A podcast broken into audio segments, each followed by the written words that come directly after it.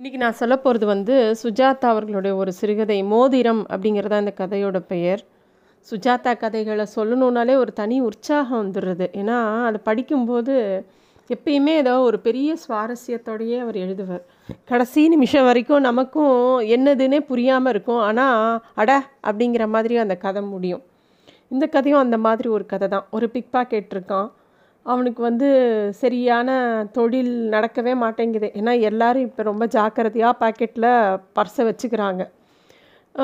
ஒருத்தர்கிட்ட போய் sir time என்ன ஆச்சுன்னு கேட்குறான் அவர் சொல்கிறார் உடனே பர்ஸை தன்னோட பர்ஸை இறுக்கி பிடிச்சின்னு சொல்கிறார் இப்படி தான்ப்பா போன தடவை எவனோ ஒருத்தன் டைம் கேட்டான்னு சொன்னேன். பர்ஸை அடிச்சிட்டான்ப்பா. அதனால் இப்போ எல்லாம் யாராவது டைம் கேட்டால் கூட ஜாக்கிரதையாக இருக்க வேண்டியிருக்கு. அப்படின்னு அந்த ஆள் சொல்கிறான் அதை கேட்டவொடனே இவனுக்கு ரொம்ப அந்த பிக் பேக்கெட்காரனுக்கு ரொம்ப பேஜாராகிடுது என்னடா இது?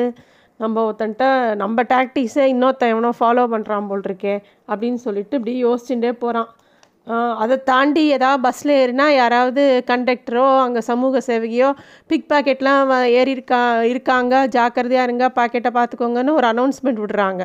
எங்கே போனாலும் தொழில் சரியாக நடக்க மாட்டேங்குது என்ன பண்ணுறதுனே தெரியல அந்த பிக் பாக்கெட்காரனுக்கு அவன் அப்படியே போயிட்டே இருக்கான். போகும்போது பார்த்தா ஒரு பஸ் ஸ்டாண்டில் ஒரு தாத்தா நிற்கிறார் பார்த்தா அவருக்கு ஒரு நூறு வயசுன்னு கூட சொல்லலாம். ஒரு கிறிஸ்மஸ் தாத்தா மாதிரி இருக்கார். அதெல்லாம் விட அவரை பார்க்கறதுல ரொம்ப ஒரு முக்கியமான ஒரு விஷயம் ரொம்ப அட்ராக்டிவாக இருந்தது. அவர் கையில் ஒரு மோதிரம் போட்டிருந்தார். அது பார்க்க ரொம்ப பல பள இருந்தது. சரி ஒரு பெரிய நல்ல கிராக்கி ஆப்பிட்டுருத்து அவன்கிட்ட இருந்து எப்படியாவது இந்த மோதிரத்தை நம்ம வந்து அபேஸ் பண்ணிடணும்னு யோசிக்கிறான் இந்த பிக் பாக்கெட் நேராக அந்த தாத்தாட்ட போய் தாத்தா உங்கள் ஊர் எது? அப்படின்னோடனே அவர் எதுவுமே சொல்லாமல் ஒரு மாதிரி இப்படி அவனை பார்க்குறாரு எங்கே போகிறீங்க அப்படின்னோடனே தாத்தா வந்து ஒன்றுமே சொல்லலை. கையில் ஒரு பை மட்டும் வச்சுருக்காரு. இவன் வந்து அந்த பையை வந்து அவர்கிட்ட இருந்து ஏறக்குறைய பிடுங்கிட்டான். பிடுங்கிட்டு தாத்தா நான் அவனை கூப்பிட்டு போகிறேன் எங்கள் அம்மா சொல்லியிருக்காங்க. வயசானவங்களுக்கெல்லாம் கா நிறையா ஹெல்ப் பண்ணணுன்னு வா உனக்கு எங்கே போகணுன்னு சொல்லு. வா அப்படின்னு கூப்பிட்றான். அவர் ஒன்றுத்துக்குமே பதில் சொல்கிற மாதிரி தெரியல. உடனே அவர் ஒரு விலாசம்னு சொல்லி ஒரு பேப்பரை காட்டுறார். அதில் ஒரே நம்பராக எழுதியிருக்கு. Three four five two three four one one four three five zero zero த்ரீன்னு என்னமோ எழுதியிருக்கு. தாத்தா இது விலாசம் இல்லை தாத்தா இது ஒரு ஃபோன் நம்பர் அப்படின்ன உடனே அந்த தாத்தா ஒன்றும் சொல்லலை. இல்லை இல்லை இது வந்து ஜிடியிலேருந்து நான் எழுதிட்டு வந்தேன் அப்படின்னு ஜிடினா என்ன? அப்படின்னா என்ன? அப்படின்னு அவன் கேட்குறான் அதுக்குள்ளே இன்னொரு ஆள் அந்த பக்கம் க்ராஸ் பண்ணுறான் அவர்கிட்ட போய் இவர் வந்து கேட்க ஆரம்பிச்சிடுறாரு இந்த அட்ரஸ் இருக்கா? தெரியுமாங்கிற மாதிரி. யாருமே அந்த தாத்தாவை கண்டுக்கல. ஒரு வயசான ஆளுக்கு யார் மதித்து பதில் சொல்லுவாங்க? யாருமே சொல்லலை. அந்த தாத்தா இங்கேயும் அங்கேயும் பார்த்துட்டு திருப்பி இவன்கிட்டயே இந்த பிக் பாக்கெட்காரன்ட்டே வரான். உடனே இவன் வந்து இதுதான் சாக்குன்னு சொல்லிட்டு மெதுவாக தாத்தாட்ட பேச்சு கொடுக்குறான். தாத்தா நீங்கள் போட்டிருக்கீங்களே மோதிரம். ஒரு முறை நான் அதை பார்த்துட்டு தரட்டுங்களா? அப்படின்னு கேட்குறான். அவர் ஒன்றுமே சொல்லலை. ஓ தாராளமா. அப்படின்னு சொல்லிட்டு அதை கழட்டி கொடுக்குறாரு. இவன் உடனே பெரிய இவனாட்டம் நான் ஒரு பெரிய வைடூரிய வியாபாரி. இந்த கல் என்னன்னு தெரிஞ்சுக்கணும். அதுதான். இது ஒருவேளை ரூபியோ அப்படின்னு சொல்லி என்னமோ அவன் கேட்குறான் அவர் அதுக்கெலாம் எதுக்குமே பதில் சொல்லலை. உங்கள் ஊர் எது அப்படின்னோடனே செண்டுவாரி அப்படின்னு ஏதோ பதில் சொல்கிறாரு ஓ அதான் உங்கள் ஊரா? அது எங்கே இருக்குது அப்படின்னு ஏதோ கேட்குறான் அப்புறம் அவனை சொல்கிறான் நான் கூட கோலார் பக்கம்தான் தாத்தா என் வீடு அப்படின்னு ஏதோ பேசிகிட்டே இருக்கு.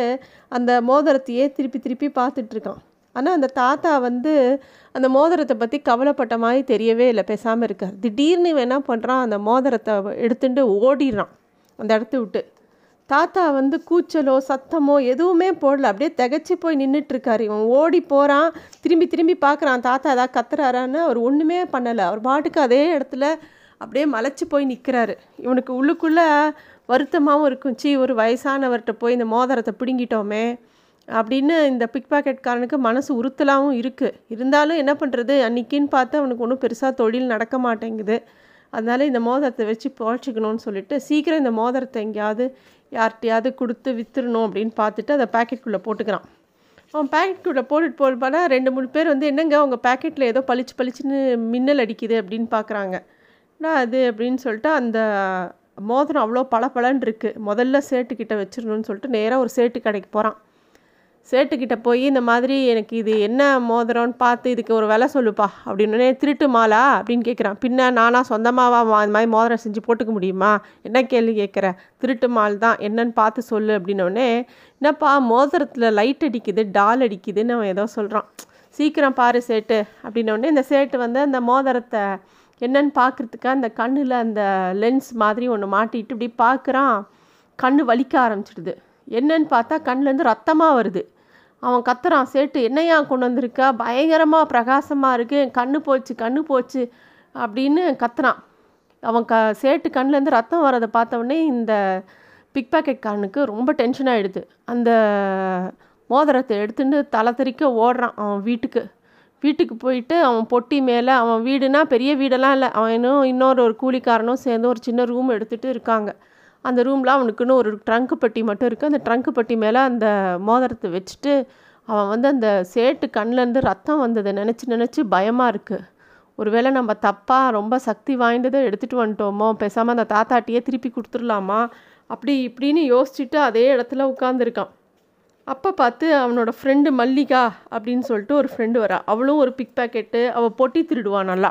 இவனும் அவளும் வந்து அதனால் ஃப்ரெண்ட்ஸு என்னன்னா ரெண்டு பேருக்கும் நல்ல சாமர்த்தியம். ஒரே ஒரு சமயம் இவன்கிட்டயே அவள் வந்து பிக் பேக்கெட் அடிச்சிட்டா. அதுலேருந்து அவனும் அவளும் ரொம்ப தோஸ்து. அடிக்கடி சினிமா போவாங்க ஊர் சுற்றுவாங்க எல்லாம் பண்ணுவாங்க.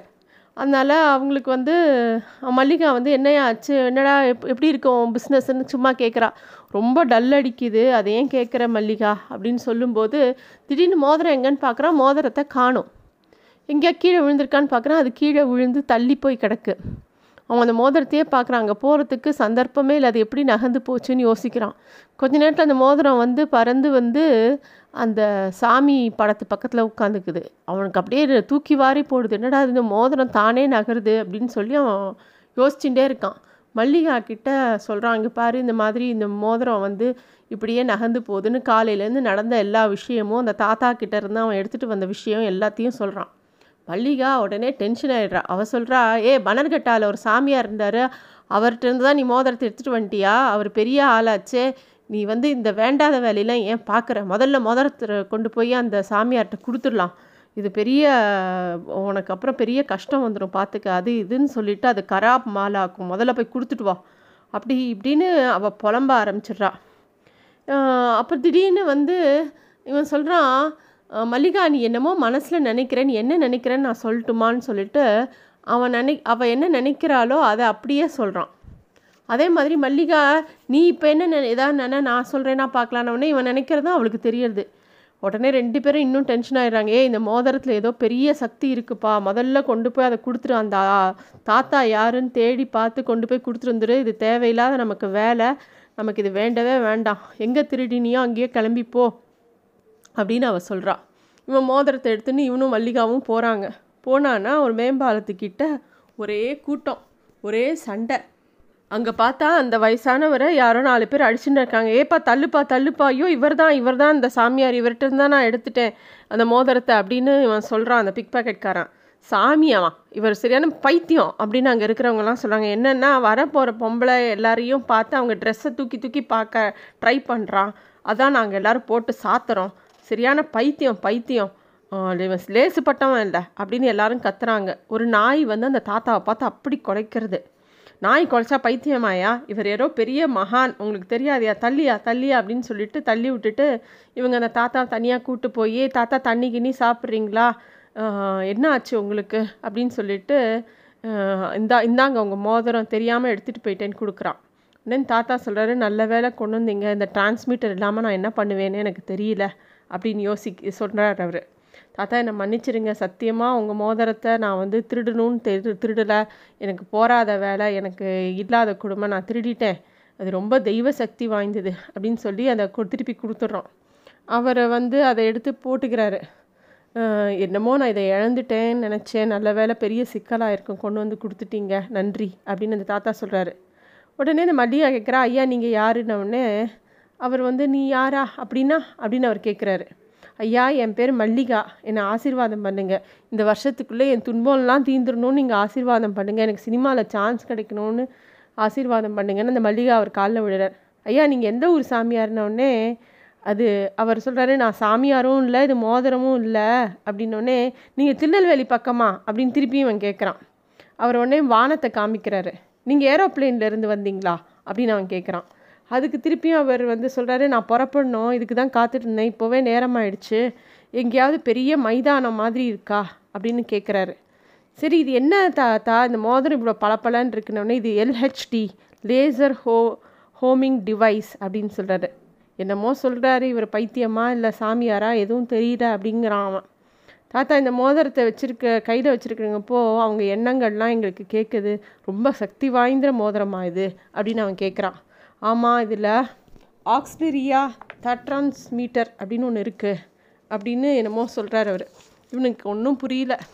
உடனே அந்த தாத்தா வந்து இங்கே பக்கத்தில் ஏதாவது மைதானம் இருக்கா? அப்படின்னு கேட்ட உடனே அவங்க வந்து பக்கத்தில் கொஞ்சம் தூரம் போனால் ஒரு பெரிய மைதானம் இருக்குது தாத்தா. அப்படின்னோடனே சரி நான் அங்கே போகணும். அப்படின்னு சொல்லி அந்த தாத்தா கிளம்புறாங்க. இவங்களும் இவங்க பின்னாடியே போகிறாங்க அந்த தாத்தா என்ன தான் பண்ணுறாரு எங்கே போகிறாருன்னு பயங்கர சுறுசுறுப்பாக அவர் நடக்கிறாரு. அப்புறம் அங்கேருந்து பார்த்தா இவர் பார்த்தா பைத்தியக்காரனா? என்ன? என்னன்னே புரியல. இந்த தாத்தா உடனே சொல்கிறாரு இந்த ஊரில் வந்து ஆம்பளைக்கும் பொம்பளைக்கும் மைண்ட் அளவில் மட்டும் இல்லை உடம்பளவில் வித்தியாசம் இருக்கான்னு பார்க்கறதுக்கு தான் எல்லாரோட உடைகளையும் பார்த்தேன். அதுக்கு தான் எல்லோரும் என்னை அடித்தாங்க ஆனால் இந்த ஊரில் பைத்தியக்காரனுக்கும் புத்திசாலித்துக்கும் வித்தியாசம் கண்டுபிடிக்க தெரில ஏன்னா அனாவசியத்துக்கு அடிக்கிறாங்க. ஆர்வம் உங்கள் ஊரில் குற்றம் போல் இருக்குது நல்ல வேற என் டிரான்ஸ்மிட்டர் கிடச்சிச்சு நான் முதல்ல கிளம்புறேன் இல்லாட்டி இங்கே இருந்தால் என்னை அழிச்சிடுவாங்க எல்லாரும் அப்படின்னு அவர் சொல்கிறாரு இவர் எதுக்கு என்னென்னமோ சொல்கிறாரு அப்படின்னு சொல்லிட்டு பார்த்துட்டே இருக்காங்க. உங்கள் ரெண்டு பேருக்கும் வந்தனம் அப்படின்னு கை கூப்பிட்டு தாத்தா தான் மோதிரத்தை போட்டுட்டு அதை ஒரு கையை உணர்த்தி வா வானத்தை நோக்கி அப்படியே கையை நீட்டுறார்.